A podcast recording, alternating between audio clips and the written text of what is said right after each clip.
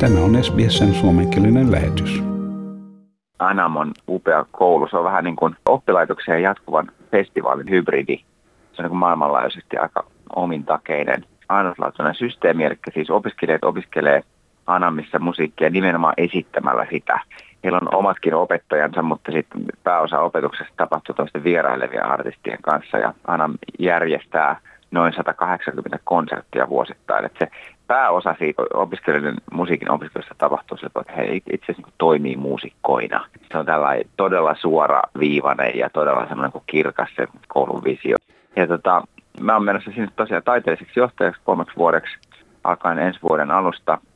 Se on hyvin harvinaista, että oppilaitoksella on taiteellinen johtaja, mutta Anamin tapauksessa se on järkevää.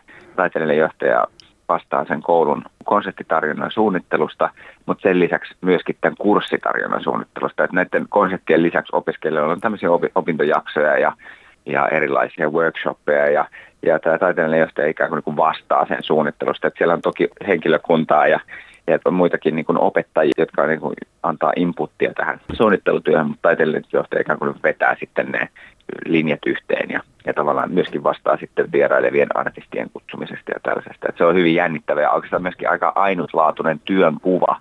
Niin, no musta tuntuu, että se saattaa olla hyvinkin haastava, mutta äärimmäisen mielenkiintoinen pesti.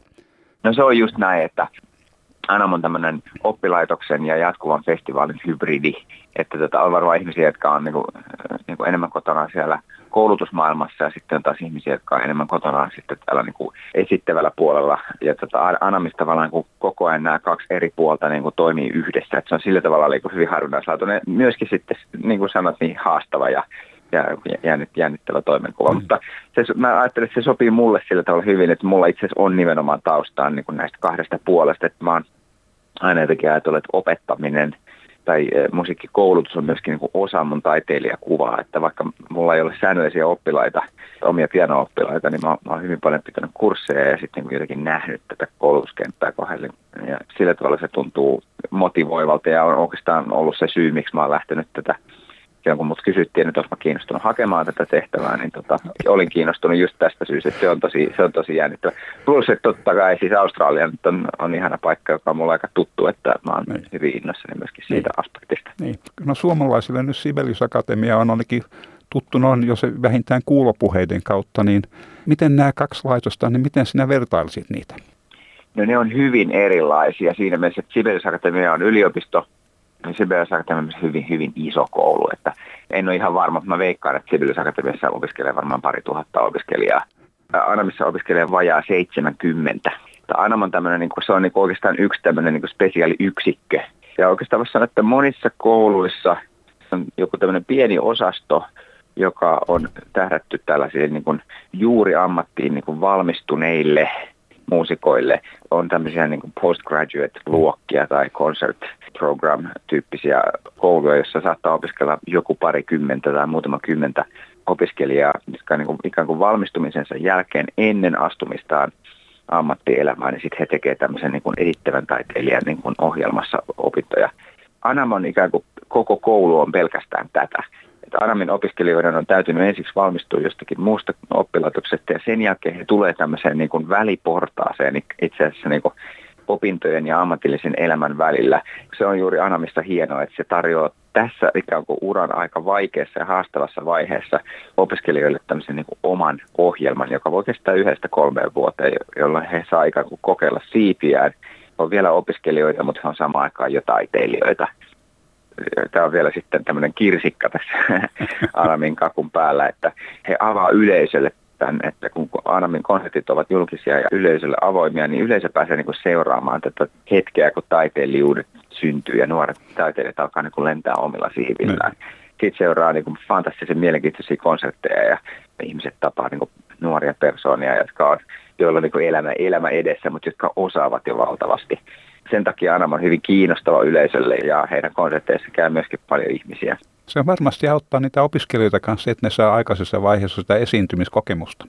Ja tottahan toki, joo, ja Anamin ohjelmissa myöskin opiskelijat tekevät yhteistyötä australialaisten ja ammattiorkestereiden kanssa, että, että monien monien orkestereiden kanssa on tämmöisiä side-by-side-projekteja, joissa Anamin opiskelijat osallistuu niin Melbourne Symphony tai Australian Chamber Orchestra tai Tasmanian Symphony mm.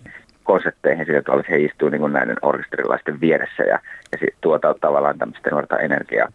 Varmaan monet Australiassa olevat suomalaiset tuntee Pekka Kuusisto, joka on paljon siellä esiintynyt ja ja käynyt. Mä itse asiassa just juttelin Pekan kanssa puhelimessa tässä pari päivää sitten. Hän soitti mulle onnitellakseen tästä Anapestistä ja Pekan sanoin oli, oli, että se on ehkä siistein koulu, mitä hän maailmalla tietää. Tämä Australian General Orchestra Collaborative, jota Pekka on johtanut viime vuosina, niin se on myöskin tehnyt Anamin kanssa yhteistyötä, että kun heillä on heillä on jousisoittajia siellä ACOssa, niin sitten Anamin nuoret puhaltajat on osa, osallistunut heidän projekteihin. Ja se on tyypillinen esimerkki siitä Anamin asenteesta, että, että tehdään yhteistyötä sen kentän kanssa, koska sinne, sinnehän ne opiskelijat sitten lähetetään ja viemään viestiä sitten näistä, näistä uusista musiikkielämätrendeistä. Mutta Anam on myöskin semmoinen ajatushautomo, että ei ole pelkästään niin, että, että valmistetaan opiskelijoita siihen, mitä musiikkielämä tulee olemaan, vaan aina missä me pystytään niin kuin itse miettimään, että minkälaisen musiikkielämän me halutaan tehdä. Kun opiskelijat lähtee Anamista näin uusine ajatuksiin, niin, niin sitten he muokkaa tätä tulevaisuuden musiikkielämää myöskin, myöskin uuteen uskoon. Ja tässä on sitten se Anamin toinen kärki, joka on sitten se koulutusohjelma ja myöskin sitten nämä erilaiset kurssit ja opintojaksit, joita sitten juuri tämä taiteilijahtaja suunnittelee ja vetää. Että me pystytään esimerkiksi tänä aikana, kun nyt on koronavirusepidemian vuoksi musiikkielämän monet mekanismit on vaikeuksissa ja joudutaan miettimään uudelleen, niin meillä on Anamis hyvä tilaisuus niin kuin treenata ja miettiä, että mitkä, minkälaiset käytännöt toimii. Jos Joo. me lähetetään musiikkia itänä, niin mi- miten se kannattaa kuratoida, minkälaisia teoksia kannattaa soittaa, miten se järjestetään käytännössä teknisesti, minkälaisia konseptisarjoja me voidaan suunnitella pienemmille yleisöille niin päin pois. Että se toimii myöskin tämmöisenä niin kuin tulevaisuuden musiikin laboratoriona, koska siellähän meillä on ne tulevaisuuden muusikot kaikki opiskelemassa Anamissa. Niin, no siellä varmaan aika paljon tapahtuu ihan semmoista kokeilua sitten musiikin kanssa. Juuri näin, ja se on, se on itse asiassa etu esimerkiksi verrattuna, mainitsit aikaisemmin Sibelius Akatemiaan, niin tämmöisiin niin kuin isoihin perinteisiin toimijoihin, jotka voi joskus olla vähän jäykkiä. Anamissa mä oon sanonut, että kun aina sanotaan, että pitää think outside of the box, mä toivon, että Anna säilyttää sen semmoisen reaktioherkkyytensä ja reaktiokykynsä, että nytkin voi ajatella, että kun on oppilaitos, jonka johtoon on haettu henkilöä, niin kuin minua, ja, ja tässä hakuprosessissa multa kysyttiin, mua pyydettiin suunnittelemaan yhden vuoden opintotarjontaa ja kysy, kysyttiin, että minkälaisia kursseja ensi vuonna tai seuraavana vuonna haluaisit, että täällä opetetaan. Ja voit vaan kuvitella, että haetaanko johonkin yliopistovirkaan, yliopistovirkaan professori, jolle tarvitaan niin kuin tilaisuus niin kuin visioida koko se kurssitarjonta uudelleen. Niin. No eihän me varmasti kaikkea tulla muuttamaan, mutta se kertoo siitä asenteesta, että ollaan valmiita hakemaan ja nimenomaan pyritään hakemaan muutosta. Ja se on myöskin yksi tämmöinen anaminen. Ehkä se on myös yksi tämmöinen Australian ominaispiirre jollakin mm. tavalla, että, että mm. ollaan valmiita, ollaan valmiita niin kuin muuttumaan ja muuttamaan. Ainakin Australian, Australian musiikkielämä näyttäisi sellaiselta mun, mun silmin katsottuna. Mm. Um, Australiassa on kivaa. Mulla on aina ollut siellä kivaa ja, ja, tota, ja, ja toki niillä reissuilla, mitä me on tehty, tehty Hengsan Luen on järjestänyt mulle kahdeksan kiertuetta sinne Australiaan ja ne on ollut niin kuin, lyhimmät on ollut pari viikkoa ja pisimmät on ollut kuukauden verran ja kyllä me ollaan kovaa tehty töitä niillä kiertoilla myöskin, että joskus on tiukkoja aikatauluja ja ei kerki nukkumaan ja ei, ei niin kuin ideaalisesti sitten ole voinut valmistautua tai näin, mutta aina on ollut hauskaa. ja, ja silloin kun tehdään taidetta, niin se semmoinen hauskuus ja leikki on kauhean tärkeää sen niin kuin kovan niin kuin työnteon vastapainona ja myöskin sitä niin kuin rikastamassa sitä kovaa työntekoa. Että kyllä mulla oli ihan, ihan valtava into päästä sinne Melbourneen nyt sitten niin oleskelemaan pitemmiksi ajoiksi ja tekemään Anamin kautta sitä työtä. Ja mä tuun myös itse esiintymään Anamin opiskelijoiden rinnalla ja myös ilmankin heitä jonkun verran Australiassa noina vuosina. Että, ja me tullaan sinne myös itse asiassa mun perheen kanssa, että tämäkin on nyt tämmöinen niin kuin, tosi niin kuin jännittävä ja hieno tilaisuus meille kaikille, että päästään tapaamaan ihmisiä, uusia ihmisiä, mutta sitten oon myös saanut paljon viestejä ystäviltä, joita mä oon, joihin mä oon tutustunut siellä aikaisemmina vuosina, niin. jotka sanoivat, että kiva, että oot tulossa ja muuta. Että kyllä tämmöinen niin tervetullut olo on, on, on niin, ilman muuta. Se, se on niin, että sä aiot asua Melbourneissa parisen vuotta, eikö niin? Just näin. Tämä mun posti Anamissa alkaa ensi vuoden alussa, mutta ensi vuoden, eli vuoden 2021, niin mä tuun tota, matkustelemaan. Mä teen sitä osa-aikaisesti vielä, koska tota, mulla on sitoumuksia Suomessa ja ulkomailla konsepteja ja Suomessa mä vedän tämmöistä Piano Espoo-festivaalia, joka on niin Suomen voi sanoa Suomen isoin pianotapahtuma ja se viettää 30-vuotisjuhlia ensi vuoden lopuksi, niin, niin voidakseni viedä nämä aikaisemmat sitoumukset läpi, niin mä asun ensi vuoden vielä Suomessa ja matkustan perheeni luo ja sitten me tullaan varmaan osittain sitten yhdessäkin meidän vuoden, mutta sitten vuoden 2022 alusta niin me muutetaan sinne kahdeksi vuodeksi. Niin ja miten perhe suhtautuu tähän muutokseen?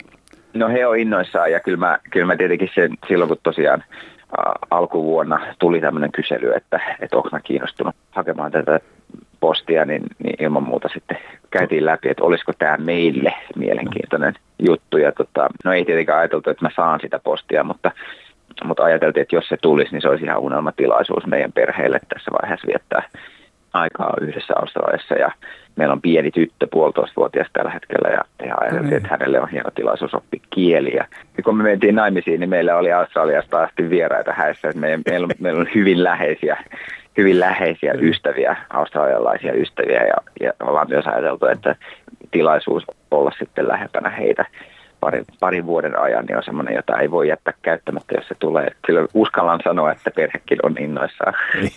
Mutta totta, tietysti se tilaisuus suomalaisena vaikuttaa Australian tärkeimmän tietyllä tavalla musiikkioppilaitoksen suuntaan niin, kuin niin merkittävällä tavalla, niin se on, se on niin kuin todella hieno tilaisuus ja se sinänsä vetää nöyräksi, että mä uskon, että se pääpaino tulee olemaan siinä Anamin eteen työn tekemisessä ihan täysillä, mutta että siinä on sitten näitä muita bonuksia, joita tulee sitten tästä, tästä että voidaan olla perheen kanssa niin. mielenkiintoisessa maassa, jossa on hienot ihmiset, upea luonto ja, ja vaikka mitä. Että. No mä toivon, että siitä tulee niin oikein semmoinen suuri menestys ja sulla on hyvin hauskaa täällä ja työn puolesta, niin että se on semmoista oikein antavaa, luovaa, kivaa työtä. Joo, tätä toivotaan ja tota, sen eteen tietysti tehdään, tehdään töitä. Haluatko kuunnella muita samankaltaisia aiheita? Kuuntele Apple, Google tai Spotify podcasteja tai muuta suosimaasi podcast-lähdettä.